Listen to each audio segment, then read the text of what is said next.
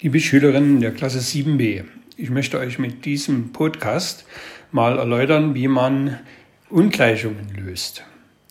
Die äquivalenten Umformungsregeln, das heißt, das, was man auf beiden Seiten einer Gleichung machen darf, das gilt auch für Ungleichungen. Aber mit einer Ausnahme. Wenn ich beide Seiten einer Ungleichung mit einer Minuszahl dividiere oder multipliziere, dann kehrt sich das Ungleichheitszeichen um und das nennt man auch Inversionsgesetz. Und bei dem Lerntagebucheintrag ist das da beschrieben bei den Aufgaben. Wenn man also drei kleine fünf hat, eine Ungleichung, die wahr ist, und man multipliziert beide Seiten mit minus 2, dann erhält man ja minus 6 ist kleiner als minus 10 und das ist falsch und deswegen muss man das Ungleichheitszeichen umkehren. Dann erläutere ich euch noch dieses eine Beispiel. Die Ungleichung lautet 5 minus 4x ist größer als 13. Und entscheidend ist auch die Grundmenge. Das heißt also, welche Zahlen darf ich für die Variable x nur einsetzen? Und in dem Fall soll es zunächst mal die Menge der ganzen Zahlen sein. Nun wisst ihr, jetzt muss man äh, äquivalent umformen. Das heißt, wir wollen die Ungleichung vereinfachen. Genauso wie bei den Gleichungen gehen wir davor. Zunächst mal steht ja auf der linken Seite der Ungleichung plus 5 oder nur die 5. Deshalb, wir rechnen als erstes auf beiden Seiten minus 5. Dann passiert auf der linken Seite der Ungleichung folgendes. Die 5 fällt weg, weil ja plus 5 minus 5 0 ist.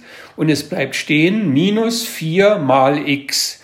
Den Malpunkt darf man selbstverständlich natürlich weglassen.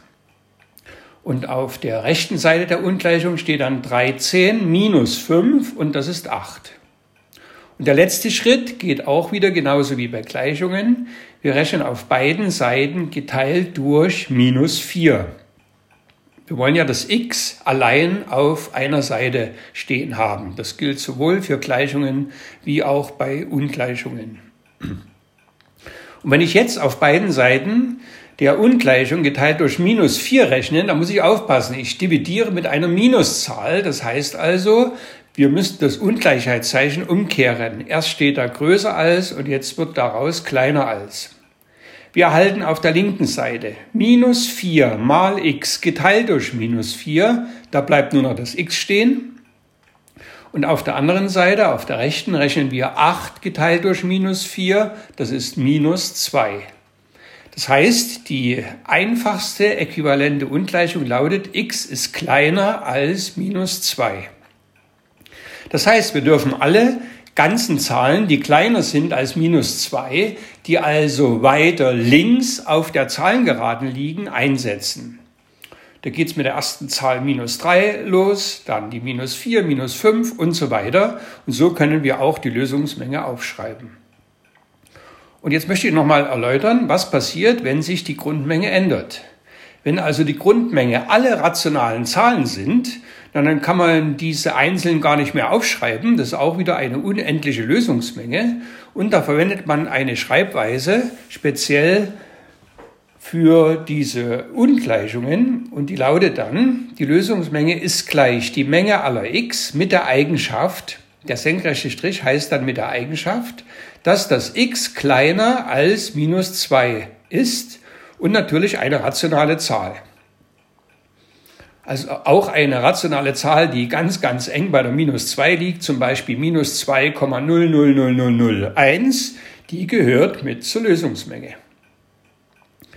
Ja, wählt man die Grundmenge, die Menge der natürlichen Zahlen, einschließlich der Null, dann ist die Lösungsmenge leer, weil es keine natürliche Zahl gibt, die kleiner ist als minus 2.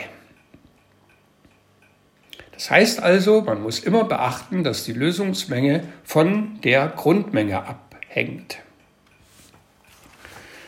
Jetzt zu den Übungen. Da habe ich euch ja ein Übungsblatt gegeben als PDF. Das sind also insgesamt ja, 30 Aufgaben. Keine Angst, ihr sollt das nicht alles machen. Das sind halt Übungen, die man machen kann. Was ihr machen sollt, sind jeweils die ersten Aufgaben A und D.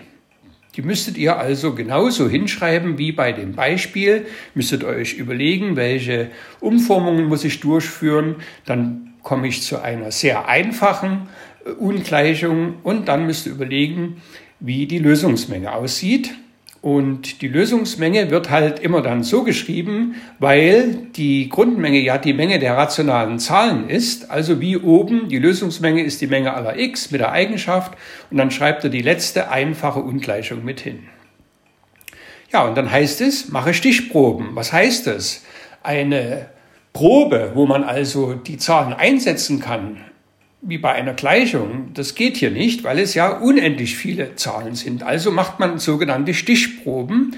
Das heißt, man wählt sich äh, Zahlen, die zur Lösungsmenge gehört, aus, möglichst solche Zahlen, wo man einfach rechnen kann und überprüft, ob dann wirklich die Ungleichung wahr ist, ob dann wirklich steht 3 kleiner 8 oder minus 4 ist größer als minus 7 also, dass eine wahre Aussage rauskommt und dann hat man zumindest als Stichprobe dann überprüft, ob das passt.